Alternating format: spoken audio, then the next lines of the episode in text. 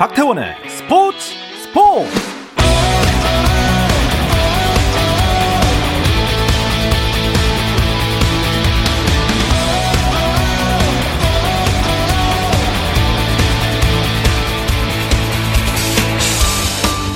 스포츠가 있는 저녁 어떠신가요? 아나운서 박태원입니다. 오늘 이슈들을 살펴보는 스포츠 타임라인으로 출발합니다.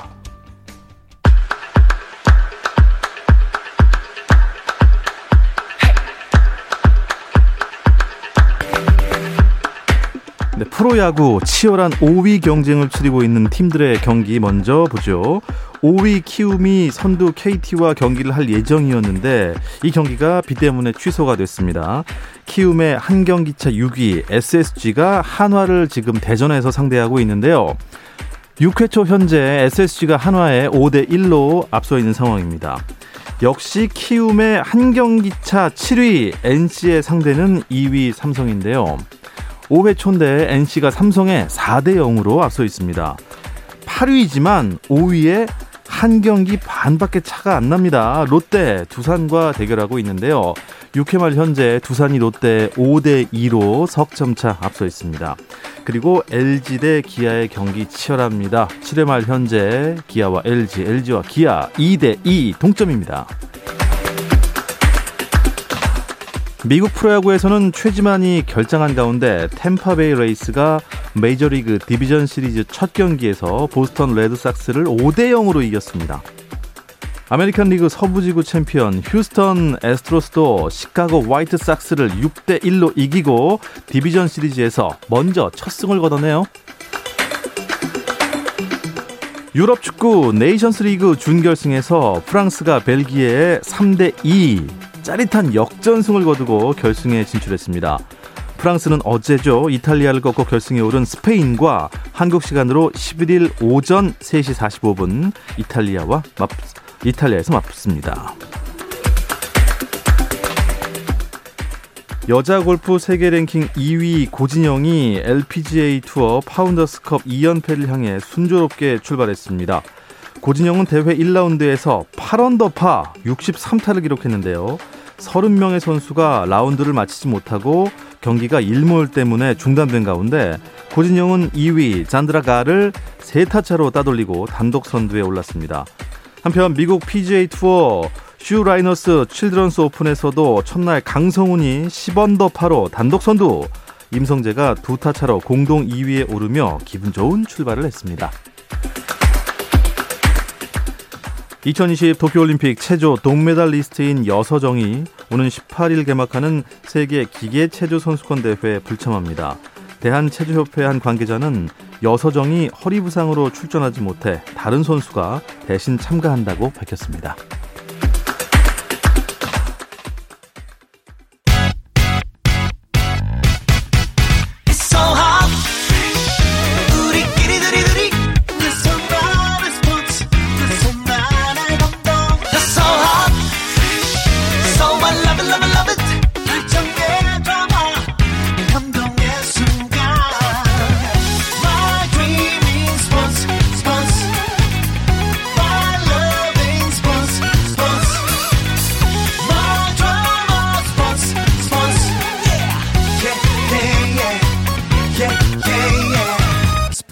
스포츠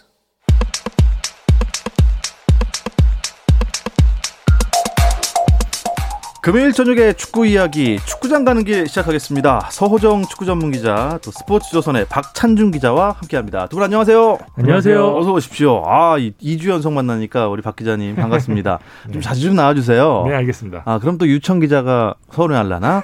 글쎄요. 어쨌든 어, 많은 소식 오늘도 기대를 하도록 하겠습니다. 당연히 이 이야기를 안 할 수가 없는 게 어제 시리아 전 사실 저희가 이제 어 저희가 이제 방송을 할 때는 골이 안 터졌어요. 음. 저희가 9시에 끝났거든요. 아, 9시까지는 골이 안 터져서 답답하다. 아, 정말 답답하다. 이렇게만 얘기하고 말았는데 제가 집에 가는 길에도 계속 이거를 이제 켜놨거든요. 근데 골 소리가 들려야 되는데 안 나더라고요. 도대체 언제 점수가 나고 언제 동점을 형하고 언제 역전했습니까? 네, 후반 초반에 답답했던 경기가 황인범 선수의 중거리 슛 선제골로 뚫리면서 네. 정말 궤적 자체가 골키퍼의 손 벗어나면서 골대 안으로 휘어 들어가는 그 중거리 슛이 정말 기가 막혔고요. 그 이후에 한국이 좀 더 여유로운 경기를 하는 듯 했지만 시리아의 트윈타워의 공격에 흔들리기 시작했고 결국은 오마르 알카르빈 선수에게 우리가 동점골을 내주고 말았습니다. 그래서 상당히 힘든 시간이었는데 후반 추가 시간에 손흥민 선수가 어, 프리킥 상황에서 홍철 선수 올려준 거를 김민재 선수 헤더로 떨궈줬고 이거를 역시 에이스 손흥민 선수가 마무리를 하면서 극적인 또 2대1 승리로 끝났습니다. 뭐 극장골이라고들 하는데 중요한 것은 말이죠. 서호정 기자가 지난주에 2대 1이라고 예상을 했어요. 네. 근데 사실 박 기자랑 저랑은 어, 아니다. 우리가 실점을 할 리가 없다. 네. 어, 우리가 철통 같은 수비에 어떻게 실점을 하냐. 그래서 1대 0, 난 2대 0 이렇게 했는데 결국 2대 1 맞추셨어요. 이거 무슨 성견지명이 있었던 겁니까? 아, 좀 겸손해야 되는 게. 근데 사실은 어제 경기 양상을 보면요. 네. 어, 경기 양상 자체는 제가 보면서 어 이거 생각보다 우리가 골을 많이 넣겠는데라는 생각이 음, 그 들었던 전반 경기 흐름이었어요. 네. 그래서 저는 아 내가 맞춘다라는 그런 생각은 까맣게 잊고 있었는데 이제 경기 결과를 보고 나서 아 맞다 방송에서도 2대, 2대 1을 얘기했는데 아, 예. 예. 그럴 정도로 경기 양상만 보면은 제가 맞춘 거는 소 뒷걸음질 치다가 약간 예, 개구리 찬 꼴이 예. 아닌가 싶을 아, 정도로 굉장히 겸손하십니다 오늘따라. 네. 예. 저희가 그만큼 경기는 상당히 잘했습니다. 예, 아 거의 뭐 3대 0, 5대 0까지 갈 수 있던 그런 경기 내용이었지만 사실 축구는 결과니까요.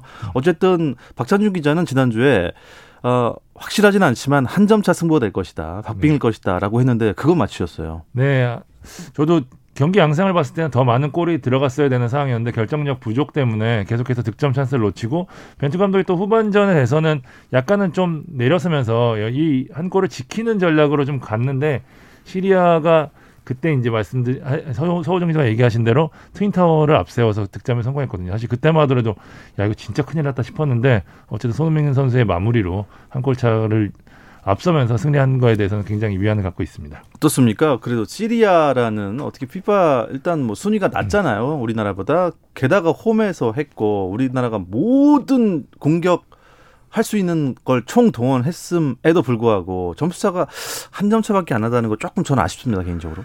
경기를 풀어나가는 방식은 사실 이라크전 때는 저희가 많이 답답했었고 그 이후에 레바논전은 좀 개선이 됐고 이번 시리아전은 그 레바논전보다도 훨씬 더 좋아졌다고 생각을 합니다. 네. 가장 큰 차이는 제가 방송 전에 박찬준 기자하고도 저희가 좀 토론을 할 때도 나왔는데 벤투 감독이 박스 안에 우리 공격수 숫자를 균일하게 한 세 명 정도를 두면서 했어요. 어제 같은 경우에 손흥민 선수를 공격형 미드필드에 세우는 뭐 일종의 센트럴 손 네. 전략을 가동을 하면서 네.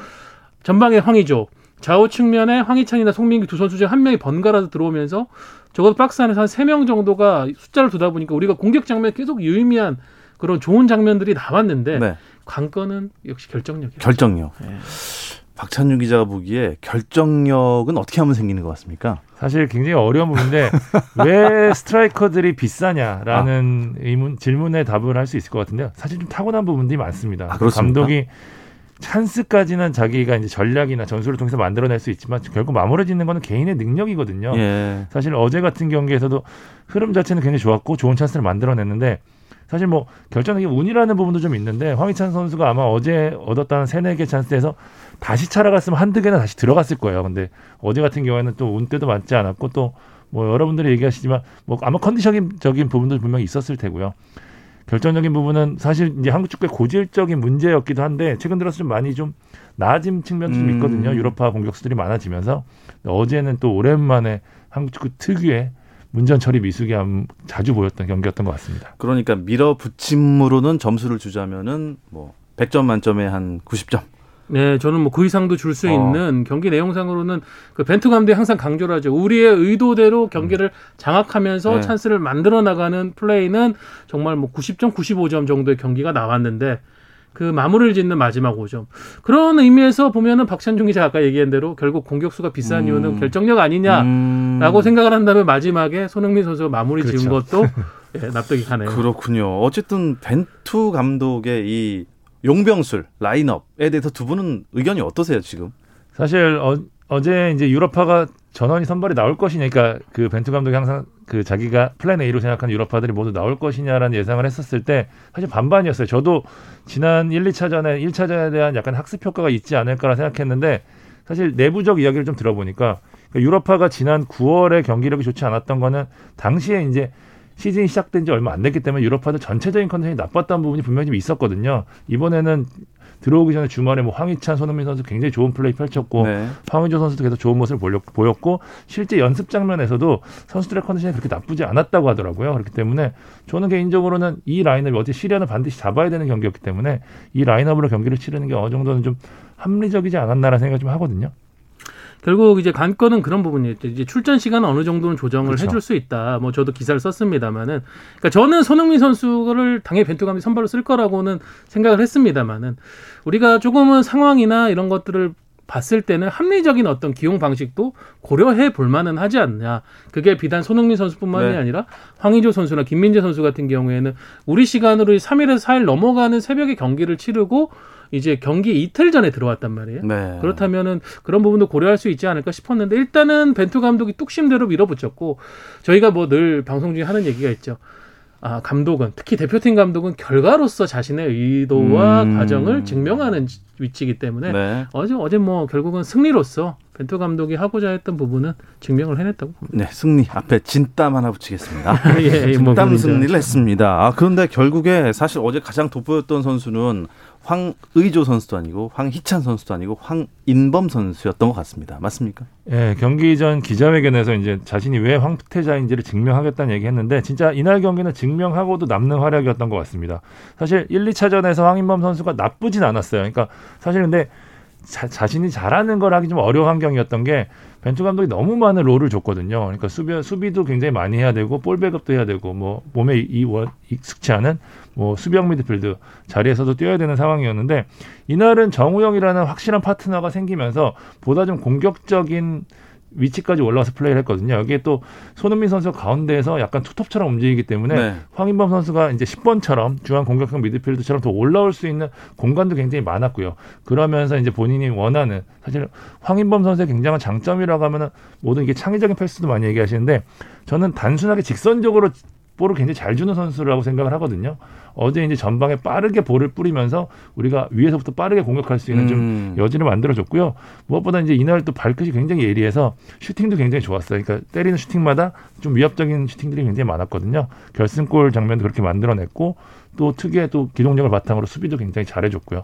이날 뭐 MOM으로 손색이 없는 활약을 펼쳤다 이렇게 음. 말씀드리고 싶습니다. 좋습니다. 황인범 선수는 일단 가장 중요한 인물로 낙찰 그리고 황희찬 선수와 황희조 선수 얘기를 조금 더 해볼게요. 일단 황희찬 선수 프리미어 리그에서 요새 뭐 유튜브 틀면은 뭐 그 하이라이트가 엄청 네. 지금 쏟아져 나오고 있습니다. 정말 대단한 활약을 보이고 있고 골 결정력도 있는 것 같아 보였는데 어제는 결정적인 실수?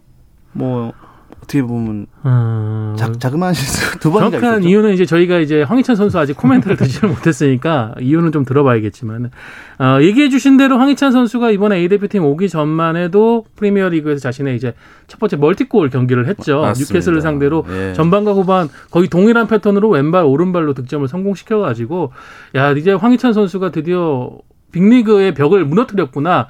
라고 하면서 상당히 어떻게 보면 손흥민 선수보다도 더 많은 관심을 받기도 했었습니다. 네.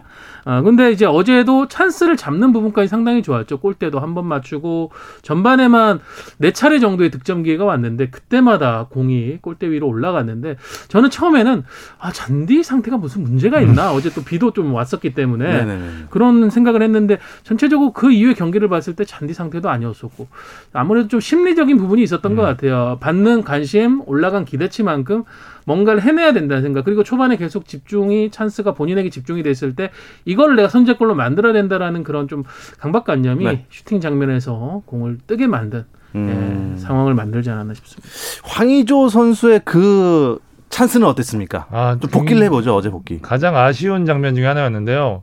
사실 우리 이제 전문적으로 통짜라고 하는데 그렇게 완전히 1대1 찬스를 만들어주는 황희범 선수 기가 막힌 수루 패스가 들어갔고 아마 황의조 선수가 지금도 아마 이불 킥을 하면서 굉장히 아. 그 찬스를 아쉬워할 것 같은데 이불 속에서 킥을 네. 그렇죠.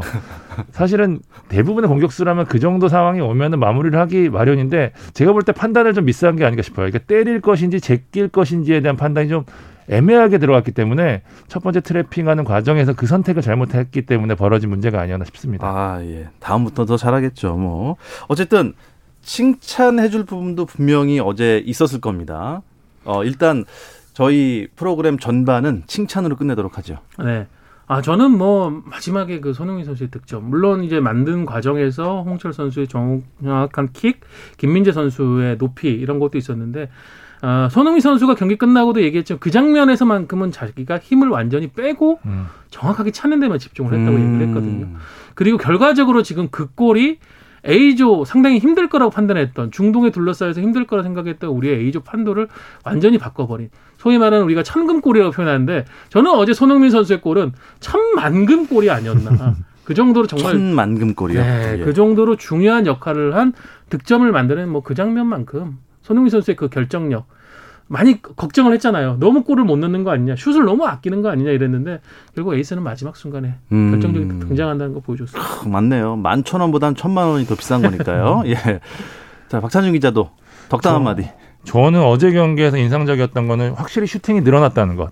그러니까 손흥민 선수도 많이 때렸고요. 다른 선수들도 굉장히 많이 때렸는데 어쨌든 지난 앞서 두 경기에서 문제였던 게 뭐였냐면은 우리가 계속해서 너무 만들어갔기 때문에 때려야 되는 순간에서 때리지 못했던 부분들이 굉장히 음, 많았거든요. 맞아요. 결국에 때려야지 골이 만들어지는데 어제는 어찌 됐건 뭐 결정력에서 아쉬운 부분이 있었지만 그게 박스 안이 됐건 박스 된, 박스 밖이 됐건 어쨌든 확실히 슈팅이 늘어났다는 점 그리고 선수들이 전체적으로 틀을 유지하면서 이제 자기 색깔을 낼 수 있었다는 거 손흥민 선수, 황희찬 선수, 뭐 송민규 선수, 황인범 선수 모두 그러니까 자기 role에서 너무 아, 내 네, 이거 벤투 감독이 요구한 이것만 해야 돼가 아니라 자기들이 갖고 있는 색깔을 좀 낼 수 있는 플레이가 조금씩 그 안에서 나오기 시작했거든요. 네. 저는 그런 면에서는 시리아전에 굉장히 좀 얻는 게 있지 않았나라는 생각이 좀 듭니다. 네, 그 얻어진 내용을 가지고 희망의 불씨를 살려서 12일에 있을 이란 원정에 더 쏟아 부어야 합니다. 자, 우리가 상대할 이란 3연승을 달렸다는 소식이 있는데요. 이 이야기 잠시 쉬었다 와서 나누겠습니다. 어, 골이에요, 골이에요!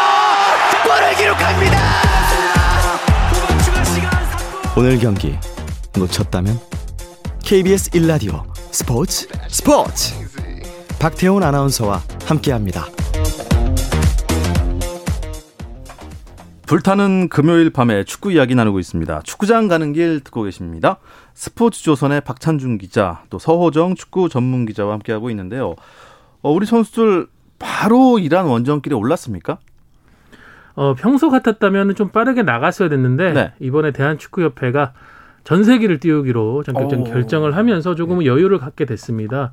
어, 9일 오후 4시 10분 내일이죠. 인천공항을 통해서 이제 이란 테헤란을 떠나는 어, 비행기 편을 어, 국적기는 아니고요. 지금 뭐 이란이 또 다른 뭐 미국 경제 제재 이런 부분들이 겹치기 때문에 네. 국적기를 또 띄울 수는 없다는 생각 어, 없다는 얘기가 나왔기 때문에 카타르 항공을 통해 가지고 가는데 한 4억 원 안팎을 이번에 대한축구협회에 투자를 했습니다. 교통비에만요. 네. 어휴.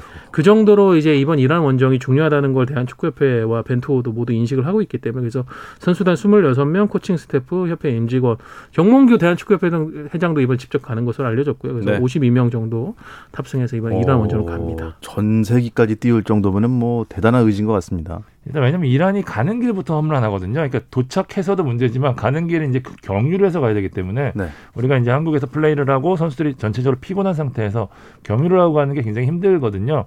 황인범 선수가 이제 기자회견에서 얘기했는데 전세기를 타느냐 일반기를 타느냐 그 자체만으로 피로 회복의 차이가 크다라는 이야기도 했었거든요. 어. 그렇기 때문에 아무래도 이란 원정 굉장히 얘기하신 대로 중요한 원정이기 때문에 선수들한테 그런 부담을 최소화 시켜주기 위해 협회가 통큰 결정을 내린 것으로 보입니다. 음, 일단 뭐 선수들이 이런 우리가 보내주는 그 노력과 기대에 부응을 해주면 더 좋을 텐데요.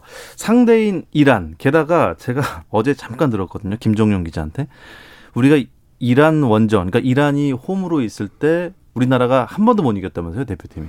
아, 맞습니다. A 대표팀은 단 한 번도 못 이겼고요. 23세 이하 대표팀이 유일하게 2004년 아테네 올림픽 최종 예선 때 이천수 선수의 결승골로 1대 0을 승리한 거. 이게 이제 각급 대표팀 따져도 유일한 승리일 정도로 아자디 스타디움에서 벌어지는 이 테헤란 원정은 정말 힘들고요. 이거 비단 우리에게만 해당되는 게 아닙니다. 과거에 이제 월드컵 예선 때 보면은 플레이오프, 네. 어, 아시아 그리고 유럽 팀들이 플레이오프 할 때 그 아, 남미 팀 남미의 강호인 우루과이조차도 아자리 스타디움 오면 비기고 돌아가요. 아. 그 정도로 이곳에서의 원정은 유달리 힘듭니다. 어, 자 일단 A조 순위표를 한번 볼까요? 모두 3경기씩 치렀는데요. 이란이 승점 9점으로 1위 달리고 있고요. 2위는 승점 7점의 한국입니다. 3위부터 5위까지는 승점 2점이지만 골득실로 순위를 나눠서 아랍에미리트, 레바논, 이라크 순으로 지금 돼 있고요. 시리아가 승점 1점으로 최하위의 자리에 있습니다. 아, 시리아는 좀 어렵게 된 것 같은데요. 일단 2강 체제가 딱 보이네요. 이란과 한국. 네. 그래서 이란... 제가 아까 전에 손흥민 선수 골을 천만금 골 아, 그러, 그러, 그렇게 네. 됐어요. 이게 승점 2점이 없었으면 은 네. 완전히 의미가 달라지는 거예요. 어, 그런데 이란전에서 어떻게 좀 일단 목표는 승리입니까? 무승부입니까? 벤투 감독은 어제 경기 끝나고 비기기 위한 경기 준비나 전략은 없다. 우리는 이기기 위해서 예. 간다. 라고 이제 호언장담을 하고 출발을 했습니다. 실제로 또 경기 상황을 보면은 어, 어느 때보다도 좀 이란을 상대로 우리가 할 만한 경기가 아닌가. 여러 여건상. 경기 내용적으로도 우리가 지금 시리아전 극적인 승리를 통해 가지고 흐름을 또 올렸고 벤투 감독의 경기 스타일도 지금 세 경기를 치르면서 많이 자리를 잡은 모습이고 거기다가 지금 이란도 이 아자디 스타디움 원정이 힘들다고 하는 이유가 뭐 제재를 가해도 3, 4만 명의 남성 중심의 이 이란의 극렬 팬들이 들어와서 네. 펼치는 응원이나 이런 여러 가지 소음들 이런 것들이 참 힘들게 만드는데 이번에는 이제 이런 부분들이 어, 코로나로 인한 관중 규모 제재가 상당히 좀 줄어들었기 때문에 이런 것도 좀 적어도 줄어들고 음. 그래서 여러모로 우리에게는 한번 해볼 만한 승부를 걸어볼 만한 테헤란 원정이 아닌가 싶습니다. 좋습니다. 그렇다면 이란전도 이번 선발된 그 대표팀 그 라인업으로 그대로 가는 건가요? 들어오기 전에 서우정 기자랑 이 부분에 대해서 이야기를 나눴었는데요. 저는 이 대부분 비슷하고요. 저는 송민규 선수 자리에 아마 이재성 선수에 대한 비중이 좀 높아지지 않을까라는 생각을 하는데 워낙 원정이기 때문에 상대가 기본적으로 또 전력도 좋고요. 일단 수비적인 능력이 뛰어나고 또 많이 뛰어줄 수 있는 선수가 필요하기 때문에 네. 그 밸런스 유지를 잘하는 이재성 선수가 보다 좀 중용받지 않을까라는 생각 들고요. 나머지는 지난 경기에서 워낙 폼들이 좋았기 때문에 예, 비슷하지 않을까 싶습니다. 음, 좋습니다. 어, 이란의 아즈문 선수가 아주 유명하잖아요. 네. 김민재가 또 유럽에서 어느 정도 수비로 인정을 받았고 딱 맞대결 어, 떻게 보십니까? 그럼 보면 아즈문 선수가 우리 입장에서 보면 좀 불운한 선수죠. 손흥민 선수가 없었다면 이 선수는 아시아 역대 최고 공격수로 또 언급될 수 있는 선수였어요. 근데 동시대에 지금 손흥민 선수가 너무나 압도적인 위치에 있기 때문에 네. 이 아즈문 선수가 좀 빛이 가려진 느낌인데 러시아 이제 제니트 상트 페테르부르크 뛰고 있는데 러시아 리그에서만 득점왕을 두 번을 했습니다. 야, 그 정도로 상당히 좋은 선수고 그래서 뭐 맨체스터 유나이티드나 유럽의 빅클럽들도 이 선수 주목한다는 얘기가 계속 들려올 정도로 화제인 선수고 아즈문 외에도 지금 포르투갈 무대에서 맹활약하고 있는 타레미 선수도 네. 상당히 뛰어난 선수거든요. 이 선수들을 지금 어, 월드컵 최종에서 아시아 무대에서 거의 벽으로 지금 군림하고 있는 김민재 선수를 또 막아줘야 됩니다. 네. 김민재 선수도 잘해줘야 되지만 파트너인 김영건 선수도 함께 좀 이란의 이 강력한 공격수들을 음, 막아줘야 될 것 같습니다. 아, 좀 잘 좀 막아줬으면 좋겠는데요. 일단 대한민국 대 이란의 경기 일단 두 분의 예상을 안 들어볼 수 없습니다. 서우정 기자는 지난번에 정확히 맞추셨고 아, 부담됩니다. 두 분이 지금 거의 전문가 중에 전문가시기 때문에 이 또 박제해 놓으려고요. 네. 인터넷이랑 뭐 다 박제해 놓을 생각입니다. 자, 먼저 서우정 기자 이상 스코어. 저요. 저는 영대영 무승부 합니다. 영대영 네. 무승부. 영, 아 재미없다. 아, 재미없다. 재미가 없죠. 재, 재미가 없는데 근데 저희 입장에서는 어, 이것만큼 좀 어떻게 보면 이란을 그동안 쌓였던 골탕 먹일 수 있는 복수가 아. 이만큼 또 좋은 게 있을까? 그럼 뭐, 뭐, 그럼 우리나라가 시작하자마자 막 눕고 막 그래야 되나요? 아니, 아니, 그런 경기는 아니고. 점수를 못 넣을, 안줄 거야! 이러면서. 그만큼 좀 팽팽한 경기가 네. 될것 같은데, 네. 어, 이란도 지금 수비 라인을 막 강팀답게 올려서 하는 그런 스타일의 팀은 아니거든요. 근데 우리도 밸런스가 어느 정도는 괜찮기 때문에, 음. 결국은 뭐, 관건은 또 키플레이까지 조금 얘기 드리면은 결국 또 김민재 선수가 되지 않을까 싶습니다. 이란의 막강 공격을 막아줘야죠. 찬중 기자가 생각하는 예상 스코어는 저는 1대 1로 하겠습니다. 1대 1. 네. 또 무슨 분이에요? 마지막 순간 갑자기 1대 0이 스쳐 지나가서 네. 아, 이기지 않을까 생각되는데 네. 제가 이란 경기를 봤는데 이 아즈문 선수와 타레미 선수가 굉장히 위협적이어서 완투판치가 네 저는 네. 아즈문 선수 한 명만 있다면 김민재 선수가 어떻게든 다 막아낼 수 있을 거라는 생각도 좀 하겠는데 쉽지 않아서 실점도 있을 것 같긴 한데 어쨌든 저도 서우정 과자랑 비슷한 생각인 게 해볼 만하다는 생각합니다. 과거에 비해서는 일단은 우리가 맞받아치는 양상에서는 오히려 더 돋보일 수 있는 축구고요. 그다음에 이제 김민재의 컨디션이 좋다는 전제하에 이란 수비가 아주 좋은 편은 아니거든요. 그렇기 때문에 우리 공격수들도 분명히 득점할 수 있는 길은 있다라는 측면에서 1대1로 하겠습니다. 저는 2대 1로 이긴다. 음. 황희찬, 황희조가 살아납니다. 예. 지금 잠깐 우리나라 선수들과 호흡이 안 맞았을 뿐 이제는 그냥 다닥 티키 타카 티키 꾸 아 이거 두 번 한 겁니다. 예. 아 시간이 별로 안 남았는데 일본 얘기 잠깐 하고 넘어가죠. B조에 일본이 지금 성적이 저 이상합니다. 1위나 2위 할 줄 알았더니 그러니까 B조에서 포트 one 가장 높은 시드로 이제 올라간 팀인데 지금 3위인데 말이 3위지 지금 1위와 2위인 호주, 사우디아라비아 승점 6점 차입니다. 지금 세 경기만 치렀는데요. 아, 그러니까요. 예, 어제 밤에 열렸던 사우디와의 경기에서도 0대 1로 패하면서 지금 세 경기 만에 2패를 당했거든요. 그렇게 되면서 지금 모리아스 하지메 감독 경질론도 거세게 일어나고 있고 지금 일본 축구협회가 상당히 위기에 빨간불이 켜졌습니다. 12일에 호주와의 홈 경기가 있다고 하네요. 무조건 이겨야 되는 겁니까? 맞습니다. 여기서 만약에 승점 1점도 사실 아, 아쉬운 상황인데 여기서 진다면 거의 플레이오프 쪽을 노려야 되는 게 현실이 될 정도로 굉장히 상황이 안 좋고요. 이 경기를 무조건 잡아야지 앞으로 이제 2위, 1위 쪽을 노려볼 수 있는 상황이 되기 때문에요. 일본 입장에서 이 경기는 진짜 말 그대로 단두대 매치가 될 것 같습니다. 아, 단두대 매치. 어, 이 경기까지 만약에 잘못되면 어, 감독이 사퇴를 할지도 모르겠습니다. 자, 그리고 우리 박항서 감독이 이끄는 베트남이 B조에 어디 있습니까? 저 밑에 있네요. 네. 저기 저 아래 있네요. 3전 전패인데요. 매 경기가 좀 아쉽습니다. 음. 상당히 잘 경기를 하고 있어요. 베트남의 어떤 비조에서의 위치나 객관적 전력에 비해서는 뭐 호주에게도 한 골 차로 패했었고 사우디아라비아 상대로도 선제골 넣었지만 어뭐 PK 이런 것들 퇴장이 나오면서 1대 3 패했고 어제 경기도 중국하고 0대 1로 뒤지고 있다가 두 골을 몰아치면서 동점까지 갔는데 네, 네. 마지막 순간에 실점을 한 것이 좀 아쉬운 장면으로 남았습니다. 네, 박항서 감독이 이끄는 베트남 그래도 아직 희망의 불씨를 꺼트리면 안 됩니다. 아직 남아 있습니다. 조 1, 2위, 3위까지도 잘하면 올라갈 수도 있잖아요. 그러니까 끝까지 열심히 싸워주시기 바랍니다. 할 얘기는 너무 많은데 시간이 부족합니다. 이 이야기를 끝으로 금요일 밤에 축구 이야기, 축구장 가는 길은 여기서 마치도록 하겠습니다. 서호정 축구 전문 기자 그리고 스포츠조선의 박찬준 기자 두 분 고맙습니다. 감사합니다. 감사합니다.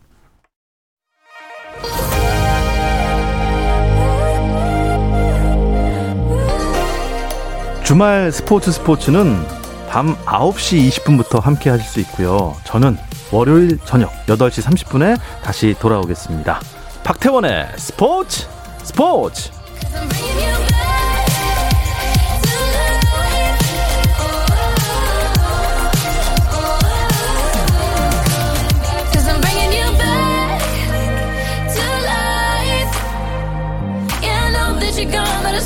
you're here, it's a feeling that won't disappear.